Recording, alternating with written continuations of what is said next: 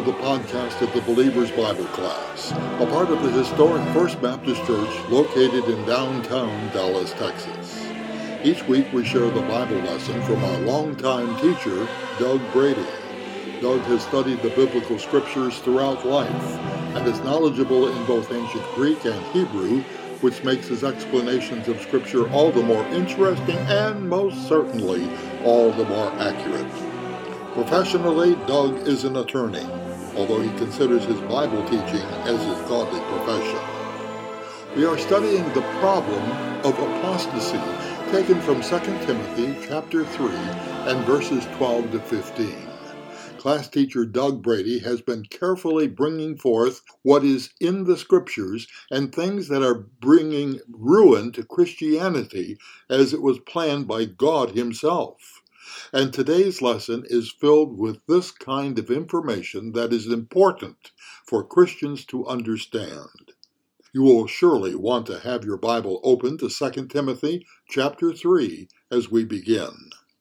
The Believer's Bible class is part of the historic First Baptist Church located in downtown Dallas, Texas.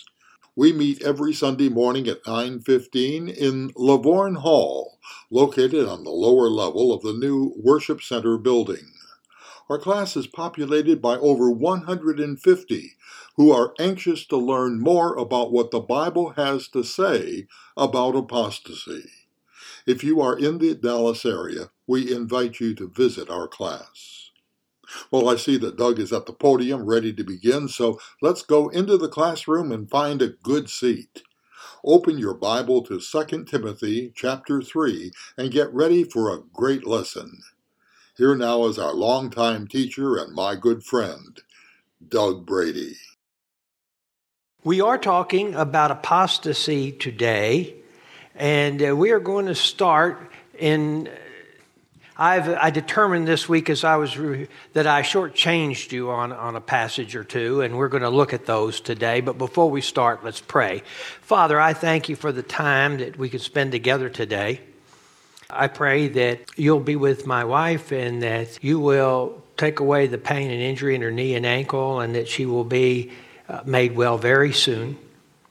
Pray that you will continue to work through our legislature in doing what's right and be able to show the nation what a civilized state does as opposed to a barbaric one.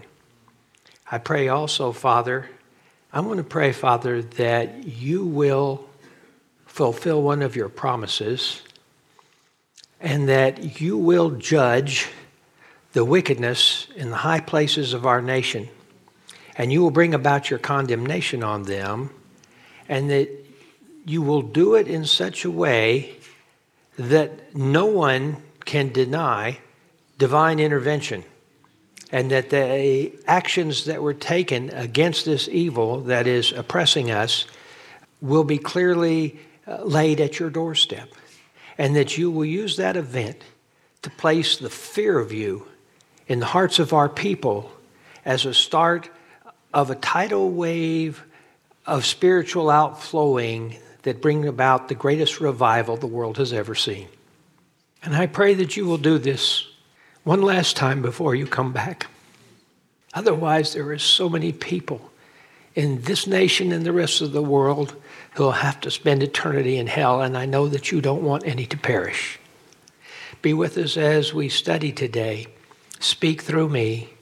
Keep the distractions away.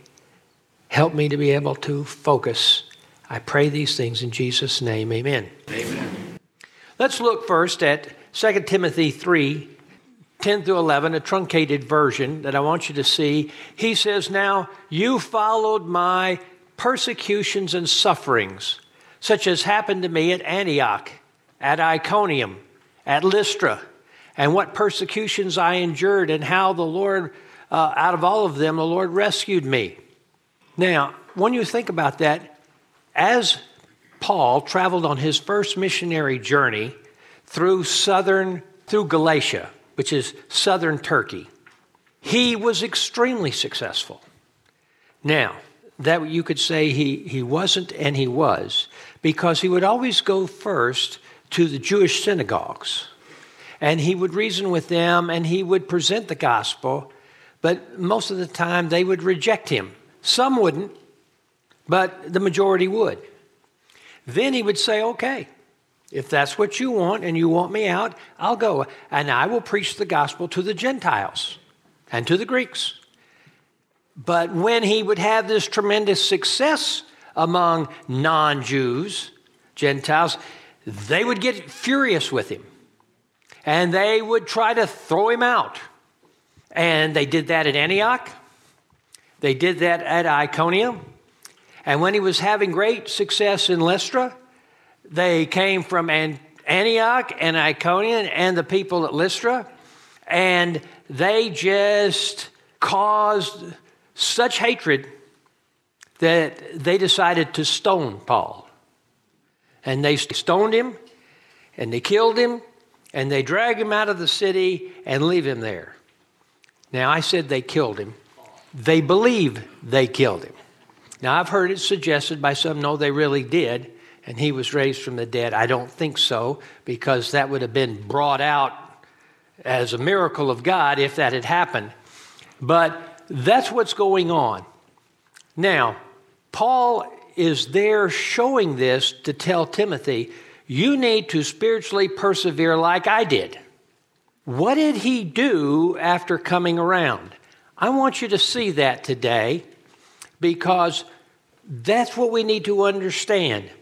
I want you to remember, Paul is telling Timothy, I did not quit. I didn't lose heart. I didn't give in. And I went back into that identical city that had tried to murder me, and I completed the task that God gave me to do. Now, what we read last week appears that he went in, got his stuff, and left. And that may be accurate in the first instance, but we didn't read the, the following verse. But the Jews came from Antioch. This is Acts 14, starting in verse 9 and Iconium, and having won over the crowds, they stoned Paul and they dragged him out of the city, supposing him to be dead. And while the disciples stood around him, he got up and entered the city, and the next day he went away with Barnabas to Derbe. But verse 21 after they had preached the gospel in that city, Derbe, and made many disciples, they returned to Lystra, to Iconium, and to Antioch. I want you to think about that. Do you think there may have been a few people there? Paul, you shouldn't go back there. Don't you remember what happened last time? Paul was a man who was led by the Holy Spirit because he knew if there was no Holy Spirit, it would be extremely dangerous and he shouldn't go back there.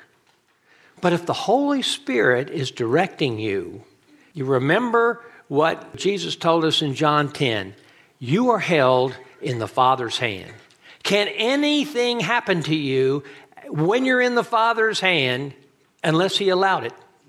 Nothing can happen to you. I want you to think about this. Can you jump out of the Father's hand? No. He's holding you. Nothing can take you from the Father's hand. That's so important to understand. Yes. Also, God provided Barnabas. So we need to encourage each other. Barnabas was the encourager. He was. And they were there together. Now, however, the ability to spiritually persevere, who really provided that? Now, there's an interesting passage. Some of us, we don't think about that much in Hebrews chapter 12, verse 3. It says, For consider him, that is Jesus, who had endured such hostility by sinners against himself. Who had endured more than Jesus? No one who endured such hostility by sinners again, so that you, and here you is plural, will not grow weary and lose heart. So that you will have the strength to continue on and to persevere. Jesus did that for us. He gave it. Why? Because he knew we would need it. And he provided that for us. Now, that brings us to the next passage here in Timothy I want you to see. But let me ask you this has anyone ever gone into a Christian bookstore or novelty store and there you can see a little you'll see a little book that says the promises of God or the promises of the Bible. Has anybody in here ever seen one of those books? Anyone ever bought one or gotten it as a gift or something? and it has the promises that they've extracted from the scripture. I'm going to show you a promise that you won't ever find in one of those books. And it's next here in 2 Timothy chapter 3 verse 12.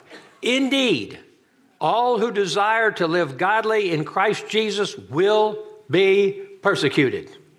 Now, does that sound like a promise to you? it is. It's a promise. And I want us to look at that for just a second to see. I want you to notice the very first word. We kind of pass over that indeed.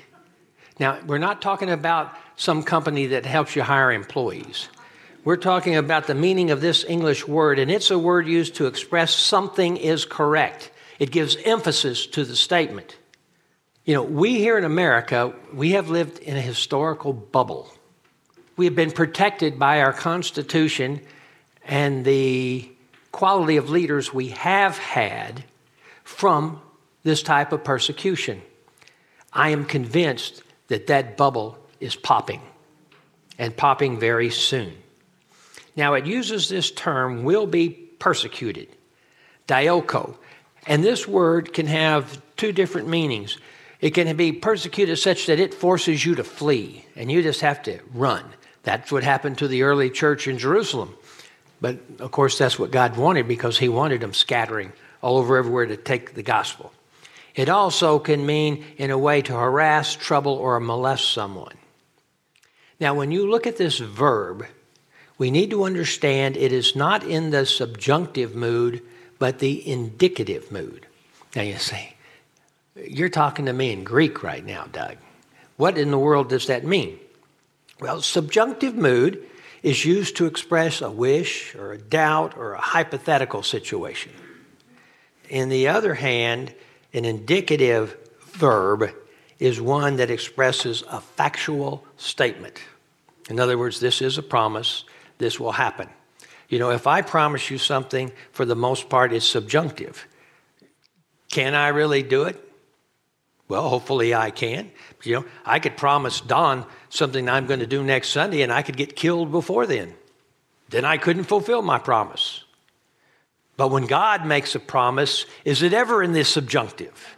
It always will happen. And that's this promise, and it is coming, and we need to understand that. Now, I want you to look at one other word in this verse, and it's the word desire. All who desire. What does that mean? You just kind of wish that you were going to live this way?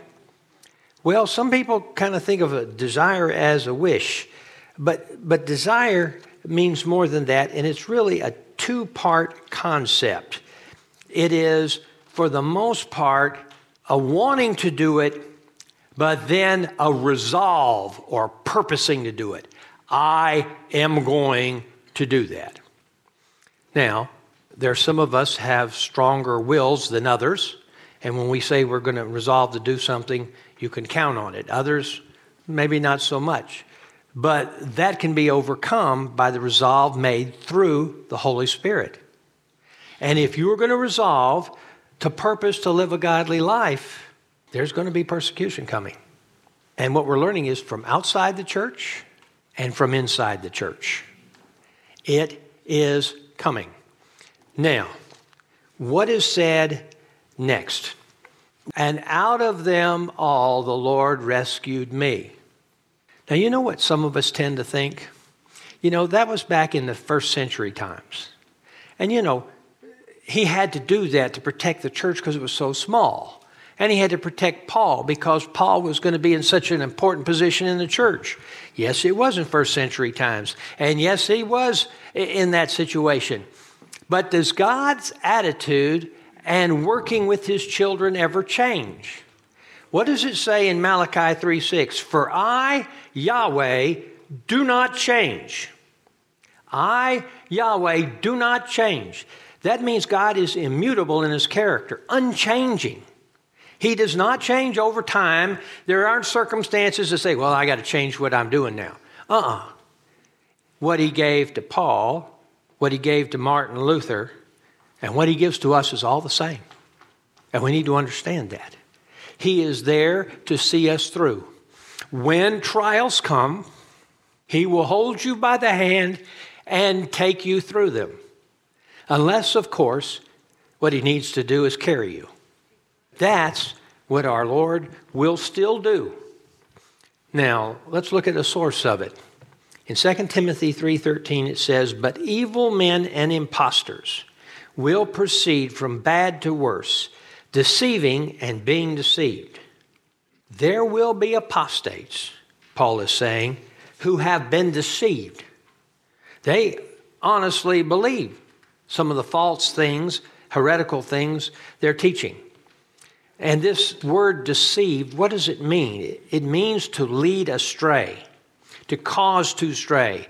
They have been led astray, and they are seeking to lead others astray because I think they believe what they were deceived with for the most part. And there may be a few that don't at the, at the very top of that chain that Satan works through. Now, then it uses two words evil men and impostors. let's look at this adjective evil because it's not what it appears to be. When I think evil, first thing, my mind goes to immoral. And when my mind goes to immoral, I think of things like sexual immorality, lying and fraudulent activity, those kinds of things. But that is not really what this word means. Now, it doesn't rule out those kind of things, but it really means evil primarily in the sense of active opposition to the good. They are opposing what's good. We have to understand that. That's what this first thing is saying. The second word, impostors, harkens back to the examples previously in this chapter of Jannes and Jambres. You remember them? They first opposed Moses in the court of Pharaoh. Then, when they saw Moses and Aaron's power, do you know what they did? They joined up with the Jewish and they left, according to Jewish tradition, they left with the Hebrews to travel on to the promised land. But they were there and instrumental in helping Aaron create that golden calf. You see, imposters. They appeared to be converted, but then they led in that kind of thing. Now, you could say, and there will be people maybe listening on the podcast who say, Now, Doug, can it be that you're not overreaching a little bit here? We really don't have that in our churches today. In the evangelical movement here in our country, you don't really see that. I don't understand why you're being so strong. Well, I thought it might be appropriate this morning to demonstrate that. We're going to look at some people who are quoted in the news and who are involved in these things. The first one I want to draw your attention to is a guy named Doug Pagitt. Doug Pagitt is an author, a pastor, a social activist. I don't know those two things go together, but pastor, social, and the executive director of Vote Common Good. Now, Jan Howard will never tell you to in any way support any position that Vote Common Good is pushing. I can assure you of that. But he is the co founder of a church called Solomon's Porch. You know, that's where Solomon uh, dedicated the temple. It's, an, it's quoted as being an evangelical church in Minneapolis, Minnesota. And he's also, of course, the executive director of Vote for the Common Good. He's a leading voice for progressive Christianity and why voters should make faith, hope, and love their guide for voting criteria as opposed to party choice or the platforms. But here's a quote from him At Solomon's porch, sermons are not primarily about extracting truth from the Bible to apply to people's lives. So our sermons are not lessons with precisely divine belief so much rather they are stories that welcome our hopes, our ideas, and our participation. That is exactly opposite for what this class stands for. We are all about extracting truth from the scriptures that we can apply to our lives. Now, I find one kernel of truth in his statement. They're all about telling stories, if you know what I mean. Uh, that was a phrase used by mothers when I was growing up, and it was many times directed at me. But that's Doug Pagitt. Let's look at another one Dan Kimball. He is a pastor at Vintage Faith Church. Vintage Faith's vision statement that I found identifies that they desire to be a worshiping community of missional theologians. A worshiping community of missional theologians. Well, when I look at that, that sounds really good to me. Do I believe in worship? Well, absolutely. Do I believe in missions? Absolutely. Do I believe in theology? Yes, I do. Much of Kimball's writings question the existing forms of church and their effectiveness in, increasing, in an increasingly post Christian culture. And here's what he says It isn't about clever apologetics or careful exegetical or expository preaching. Emerging generations, understand that millennials, emerging generations are hungering to experience God in worship. We don't need any of that Bible stuff. Let's have a godly, divine experience here. Yes, mystical. You begin to see what is going on. This stuff is real in our nation right now and what is going on. Now, here's another fella, Leonard Sweet. He's a preacher, a teacher. He claims to be a historical theologian and a theo semiotician a semiotician. What in the world is a semiotician? Well, I had to look that up. I, you know, theo has to do with God, but uh, a, a semiotician. Semiotician is the study of signs and symbols and their use or interpretation. It sounds to me like he is a godly crystal ball reader or something. I don't know. But godly part really doesn't fit in that definition, does it? But the idea is what do you think has more authority in his mind? The symbols or signs that he interprets or what the Bible says? Yes. Well, let me tell you, here's this quote I found from him. A spiritual tsunami has hit postmodern culture. Spiritual tsunami. At first, that sounds kind of good, you know. Spirituality uh, in a godly form is what our nation needs. But that's not what he's talking about. The wave will build without breaking for decades to come. The wave is this people don't want to know about God. They want less to know about God. They want new experiences, especially new experiences of the divine. Now, at best, that's double talk, and at most, that's evil men and impostors telling, trying to deceive you. Now, the one thing in his statement that we need, we do need a spiritual tsunami, but that's the outpouring of the Holy Spirit to be a giant tidal wave to sweep across our nation and bring revival. That is not what he's talking about. He's talking about a tidal wave of putting away those dusty old Bibles and allowing new experiences to guide us in how we live and how we believe. That is deceived and deceiving. He is one of those people. Another one, Brian McLaren. He's noted as an author, speaker, activist, and public theologian. Now, I'm not sure what a public theologian is. Uh, I know what a theologian is, but I've never known a public one.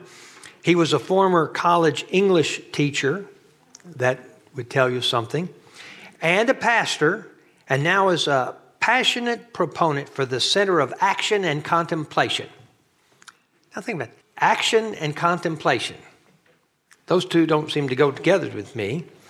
His philosophy of ministry is this something beyond a belief system or doctrinal way or even a practice. I mean, an attitude. My ministry should be an attitude towards God and our neighbor and our mission that is passionate. What's the focus of, of what his position is? Passion. Passion. Now, let me ask you do you remember from our study in Elijah that the priests of Baal could never be slighted for not being passionate? Remember, as they were praying that Baal would bring down fire from heaven and, and, light their, they were cutting themselves and spilling the blood on the altar and doing all these things. They were passionate. They were just passionately wrong, like Mr. McLaren. And so we need to see here another. Now, one that some of you may not, why do you keep talking about him? Because he's a leading proponent of deceiving and being deceived in our nation, and his name is Rick Warren. He is the author of The Purpose Driven Life and The Purpose Driven Church. Now, I have to make full disclosure here. There was a time in our church when I was a teacher here in this class, and our leaders said we need to teach the purpose driven life. I trusted the leaders in our church, and I said, okay, I will do it. Now, to myself, I said, I'm not going to use your materials, I'm going to create my own. But that was in 2005, and I did not strongly look through that book and try to say, is there anything wrong in here? Because I figured, well, they're not going to have us teach something that has error in it, certainly. And of course, most would say, really, the real reason I wasn't married to Julie then. So, you know, that Julie keeps me on the straight and narrow. What does it say in that book? Well, Rick Warren, you remember, he established the Saddleback Baptist Church and was in Southern California. And he turned it into a megachurch. Along the way, they decided, you know, we need to drop the name Baptist because that's offensive to a lot of people and will prevent people from coming into our doors. And so he followed and helped set up the megachurch growth plan that does things that is amazing to me that they would do in a church. And the church growth gurus, what they will do to try and convince people to come into church, especially non believers, is amazing. I'm going to give you an example from Rick Warren's church. They had growth like you wouldn't believe. Not the kind of growth I would want, but it was growth. And in fact, on their 25th anniversary celebration, they had 30,000 congregants and visitors there in their church. And Rick Warren stated that he was going to do something to start the service that he's always wanted to do. He was going to sing to them a song written by Jimi Hendrix called Purple Haze.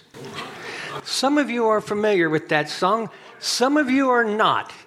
Purple Haze is about drug. I, I, just want you to see. I, I have some some of the lyrics here, not all of them, but some I'm going to read to you. Purple haze all in my brain. Lately, things just don't seem the same. Acting funny, but I don't know why. Excuse me while I kiss the sky. Purple haze all around. Don't know if I'm coming up or down. Am I happy or in misery? Whatever it is, that girl put a spell on me. Purple, you know, like Adam, blaming it on women. Uh, purple haze all in my eyes. Don't know if it's day or night. You got me blowing, blowing my mind. It is, is it tomorrow or just the end of time?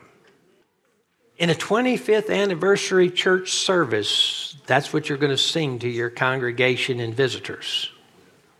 Well, Rick Warren has retired from Saddleback Church and he's now at large, but he helped to install the new pastors. And you notice I said pastors, plural, Andy and Stacy Woods husband and wife pastor team. Does that comply with scriptural mandates? I don't think so. So, what does Rick Warren's best selling book really say? Let's go through and look at some of the things. Here's two quotes. First, God won't ask you about your religious background or doctrinal views. This is in context of saying, well, when you meet God, He's not going to ask you about those things what it's implying is those aren't important to God. Other things are important. He doesn't need to ask you about your, your religious background or your doctrinal views. Second statement Jesus said our love for each other, not our spiritual beliefs, is our greatest witness to the world. I want you to think about that. Some of you are familiar with logical fallacies. Now, logical fallacies, I think, is important for us to recognize that are going on all the time today, is the logical fallacy of the straw man, where you create a straw man of the other person's beliefs, but it's not really their beliefs. And then you destroy the straw man. And you say, see, their position is destroyed. Well, the thing that you destroy really wasn't their position. Now, does the Bible say they'll know us by our love? Yes, does. But you got to understand what's going on here. If I'm really going to love people with agape love, the kind of love that God gives, I have to have a doctrinal basis for that, a foundation for that. I have to understand God's love for me and my willingness to dispense that love to others and where I get it. If it's just my love, it's not going to work. It's got to be God's love. But if you cut truth from the equation, there's no framework for loving other people. Now, look at something else Rick Warren has said. He said, Today, many assume that spiritual maturity is measured by the amount of biblical information and doctrine you know. So, Mr. Warren suggests that we, as a Bible based church, are teaching that spiritual maturity is determined by biblical knowledge. Straw man. Do we think spiritual maturity is determined by biblical knowledge? No. But here's what we do think, and this is important to understand. We teach that it is not data in the mind that measures spiritual maturity, it is living consistently with the Bible knowledge that we have acquired. Knowledge must always lead to the development of wisdom or it becomes estranged from its value or purpose. But you can't have wisdom, which is knowledge applied, until you first have knowledge. You see what they're trying to do? Let me show you something else Rick says. The Bible is far more than a doctrinal guidebook. The last thing many believers need today is to go to another Bible study. We already have know far more than we are putting into practice. Don't need another Bible study. You see, because you don't need biblical knowledge. You just go based on experience. And you know, you just fall into the movement of this spiritual reality that you can experience while singing Purple Haze. Now, he does say a couple of interesting things. He said, uh, I found in his book, he says, a sermon series should never go beyond eight weeks. Well, we're in trouble in this church. he also said, some pastors spend more time in Daniel 70 weeks than Daniel did. Yeah. Well, that sounds funny. Don, didn't we do that? yeah, we did. We had much more information available to us, though, than Daniel did. Yes, ma'am. Do they have classes at this church where they since they aren't teaching the Bible, what do they teach those people that join? What's their it's all kinds of things, but what they specialize in is dividing people up and having small groups and going around. What do you think this means? What do you think this means? What do you... Nobody's prepared. Everybody just kind of regurgitating what comes first thought. And if, of course, they've been reading Jesus Calling, no telling what's been dropped into their mind. Some people think, stop with the Jesus Calling.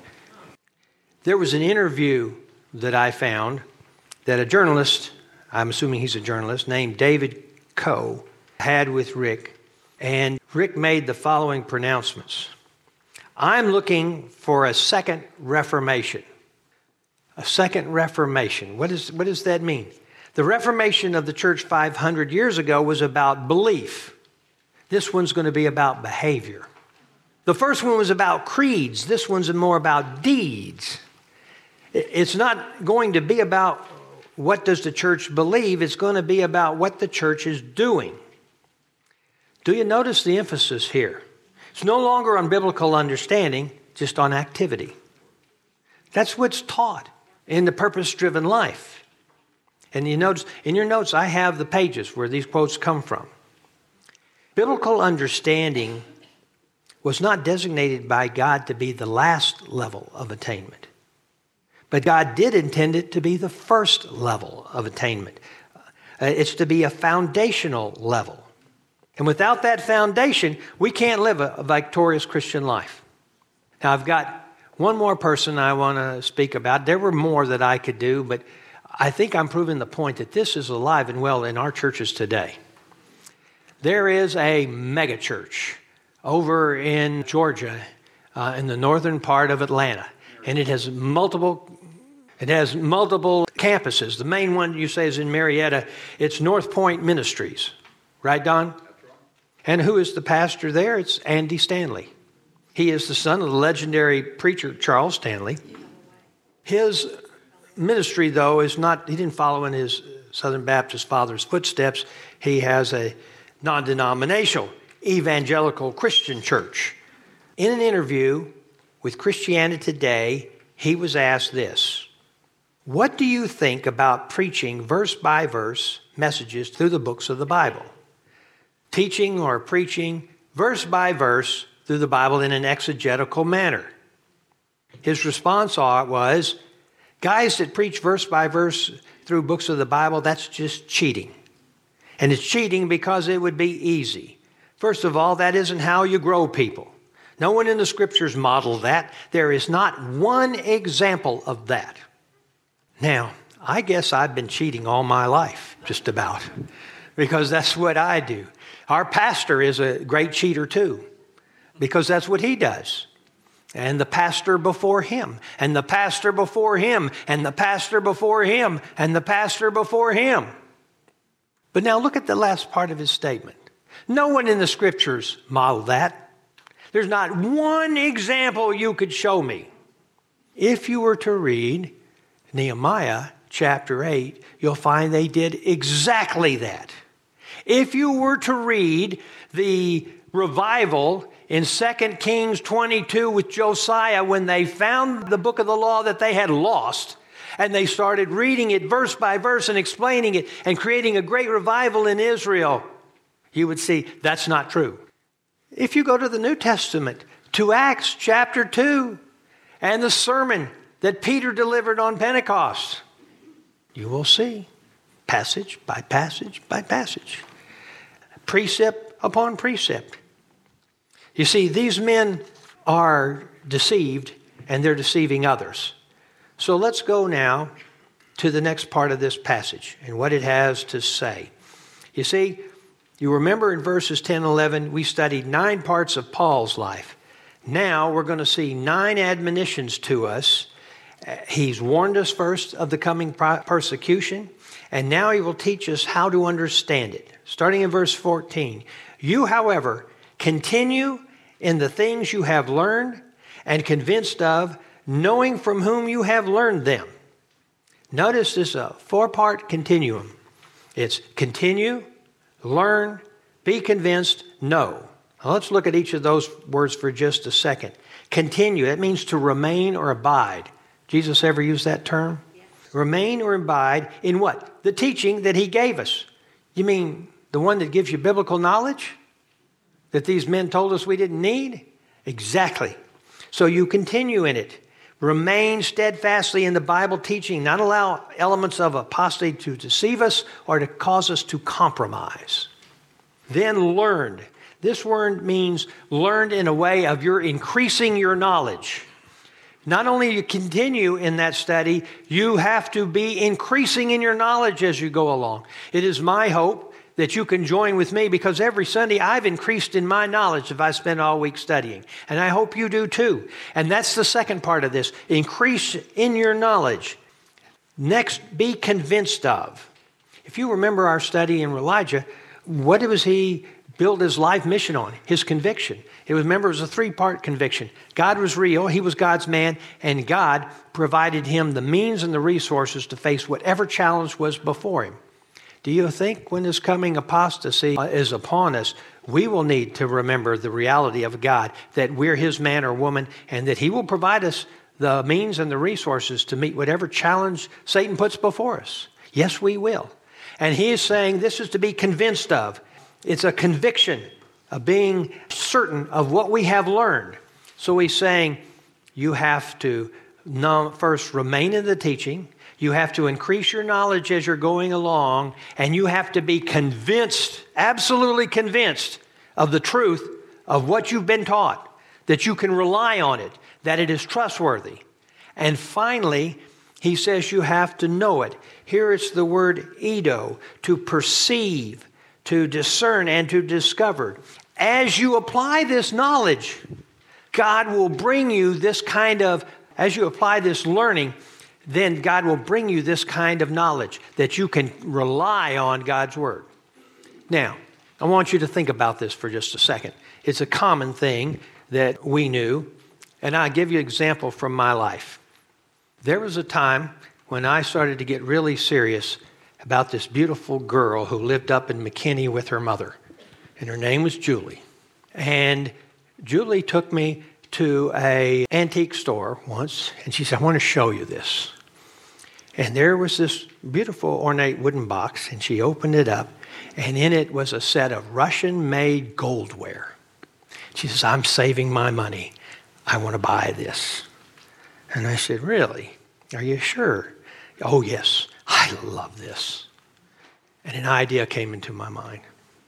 Closed the box and I said, Okay. And we left, and I took her home. And where do you think I went immediately after I dropped her at home? And I went back there and I bought that set. But it was getting close to birthday time. But what I did is the next time I went up there, Julie had called and she was in tears. They sold my goldware. And it worked out perfectly for my plan because I went and I hugged her mother, Sonia, but whispered in her ear, I bought it. Now, will she keep my secret or not? I found that she did.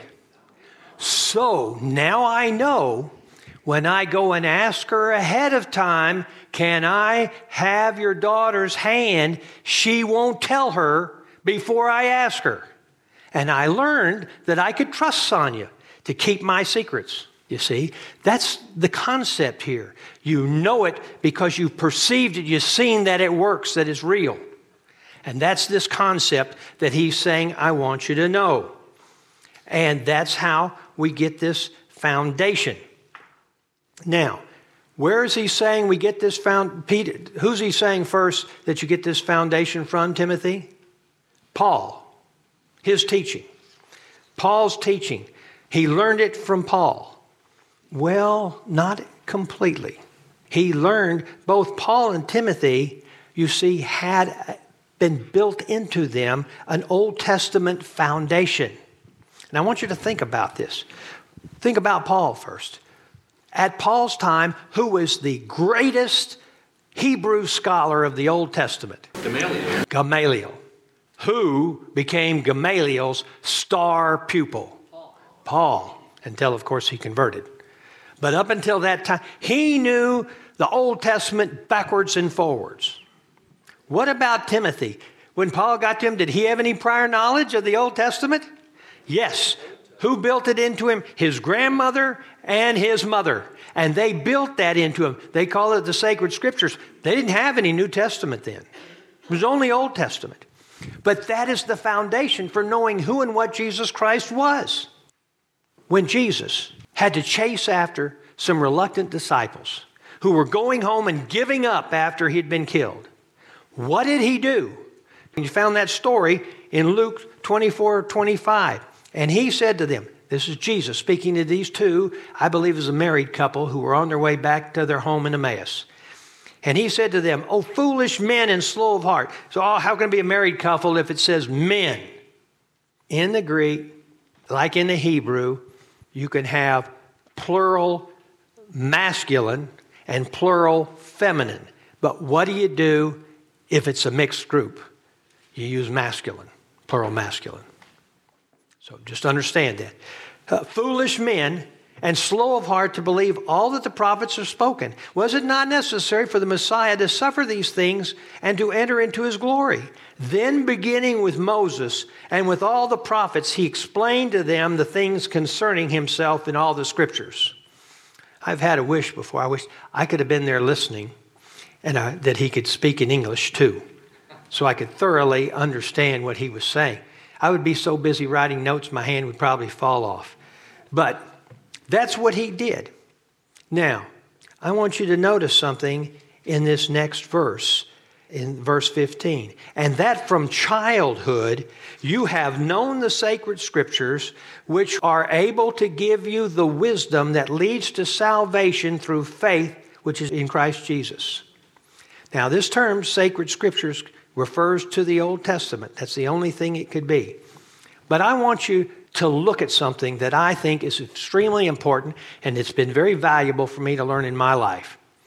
What is this word up at the top? How long did he know about this? These scriptures, these sacred writings? Child. What does that mean? He was taught as a child. I mean, when a child is old enough, you start. This is the Greek word blephos. Blephos. If you were to look in the second chapter of Luke, when, for example, the shepherds came in to worship Jesus that night, very night he was born, what did they call him? The shepherds came in on the very night he was born. Blephos is the word, babe, newborn infant, in the second chapter of Luke. Now, go back a chapter. Do you remember when Mary, while she was carrying Jesus, went to visit Elizabeth? And when she appeared there to talk to Elizabeth, what did John the Baptist do? Leapt in her womb. Wait a second. He wasn't John, he wasn't, he wasn't born yet. What word do you think it used to describe John? Didn't use his name. Blephos. Now, all I can tell you is this. I'm going to try to tell it to you under control. God gave me two boys who've been called to the mission field. Immediately upon learning that Barrett was conceived, I divided the Bible up and I started reading it to him. He only got about 92% because he came four weeks early. I did exactly the same thing with Brooks. He got 96% because he got there two weeks early and I had a more uh, concentrated plan. I read it to him before they were ever born. When Brooks came out, the doctor took him, they did the APGAR, and they were, he was crying, as most babies do, and they started to bring him back over, and I said, Give him to me. Are you sure? I said, Yes, give him to me. Brooks, I've been waiting. I started talking to him, and he immediately stopped crying. Why? Because he recognized my voice. I'm telling you, that's what I did. Now, what does it say about these sacred writings? They give you wisdom. What does that mean? Can God just make a plan to give you wisdom immediately and just bing, you've got it? Yeah, he did that. Who did he do it to? Solomon. I don't find in the scripture anywhere else where he did that. Maybe in a specific instance, I don't know, you know, limited. But Balaam was the wisest man to ever live. And that was because it was a gift from God that he gave him. You can look at that in the scriptures. Does God have any other way for us acquiring wisdom? Absolutely. He does. He wants you to acquire it. Most of the time, he wants you to work for something because when you work for something and you gain it, you appreciate it more. And he has a plan. And to me, it's best illustrated in the book of Proverbs where he's writing. Let's look first in Proverbs 1 7. The fear of the Lord is the beginning of knowledge. Not wisdom, knowledge. Now, this is in chapter 1. Knowledge. Fools despise wisdom and instruction. Now, they're saying, why, why would that follow? Uh, wisdom and instructions, they despise it. Because it begins with knowledge. Knowledge applied creates wisdom. Look in Proverbs 9 10. The fear of the Lord is the beginning of wisdom and the knowledge of the Holy One is understanding. Wisdom is based on knowledge that has been applied to situations, and it gives you the wisdom. First comes knowledge, which, if put into practice or applied to a life, it generates wisdom or wise behavior. We need to understand that. So, what should Timothy be doing as a leader and teacher in his church? The same thing that Paul instructed him to do in 1 Timothy 4 13. Until I come, give attention to the public reading of the scriptures, to exhortation, and to teaching. What is that saying? It says, in your worship service, what should you always include? Public reading of the scriptures. Do we do that? Yes, yes we do. And we should. We should never skip it. Now, some people may get mad at me for saying it, but it seems to me if you got a choice between two songs or one song, uh, or three songs and no scripture reading, or two songs and one scripture reading, it's clear what you should do. But the fact is, I am so thankful that our church publicly reads the scriptures and honors them when they do that. Exhortation. We need to have exhortation from the pulpit. We need to have the pastor exhorting us on what to do and what not to do. And we need to get that from him. That's what he is saying. And then finally, we need teaching. And hopefully, that is something that we're doing in our church public reading, teaching, doctrines, precepts, and admonitions. Now, before we finish, well, I want you to consider one last time because let me tell you, the verses that come next are ones I've been waiting the entire time we've been studying 2 Timothy to teach. And I can't wait. Uh, there'll be one part of the verse 15 that we haven't finished and we didn't have time for that we're going to speak on. And then we'll start in verse 16. We may be there a little longer than Daniel's 70 weeks. But be that as it may, consider where the power comes from. And I want you to see something here. The men and women who have real godly spiritual power in their lives, it doesn't come rawly from the Holy Spirit. It comes from the Holy Spirit energizing the scripture and the Bible knowledge in that person's life. He energizes it.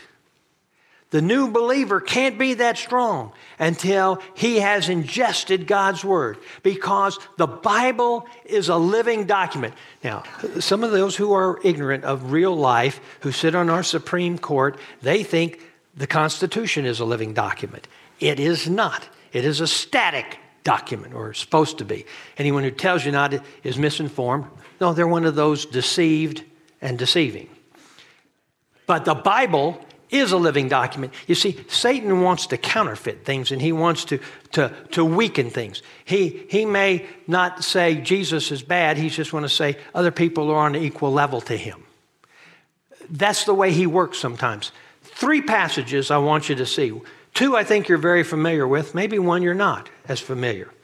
Isaiah 55, 10 and 11.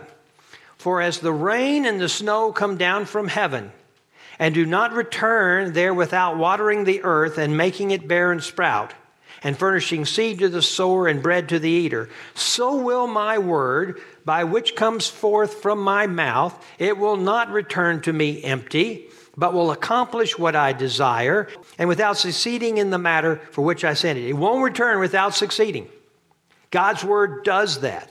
He compares it to the rain that gives us seed and food. If His Word can do that, it's alive. It has its own means. He disperses it and it comes back to Him, not empty and not without succeeding. Now, Jeremiah 23 29. Is not my word like fire, declares Yahweh, and like a hammer that shatters rock? That's powerful. And Hebrews 4:12, for the word of God is living and active and sharper than any two edged sword, piercing as far as the division of the soul and the spirit of both joints and marrow, and able to judge the thoughts and intentions of the heart. This is God's word. This is our primary weapon in the face of apostasy. You say, well, what? Reading or quoting something to these apostates is going to make a difference? If it shatters rock, yes. How hard can their heart be that the Word of God can't shatter it if He wants it to? Let's close in a word of prayer. Father, I thank you for the time that we could study. I thank you for the time that we could understand. And I pray that you give us understanding and that we save this knowledge in our hearts, but we allow you to grow it into wisdom and you allow us to mature and exercise the power that your Holy Spirit wants to do by utilizing your word in our hearts. Help us to be prepared always to give an answer to anyone who makes question of us, of the reality of our God, the fact that we belong to Him, and that He has the power and the resources to enable us to meet whatever challenge is put before us. Thank you for this great gifts you have given to us. Help us to share them freely. Help us to be dedicated to sharing what you have given to us so wonderfully. I pray these things in Jesus' name in the power of your Holy Spirit. Amen.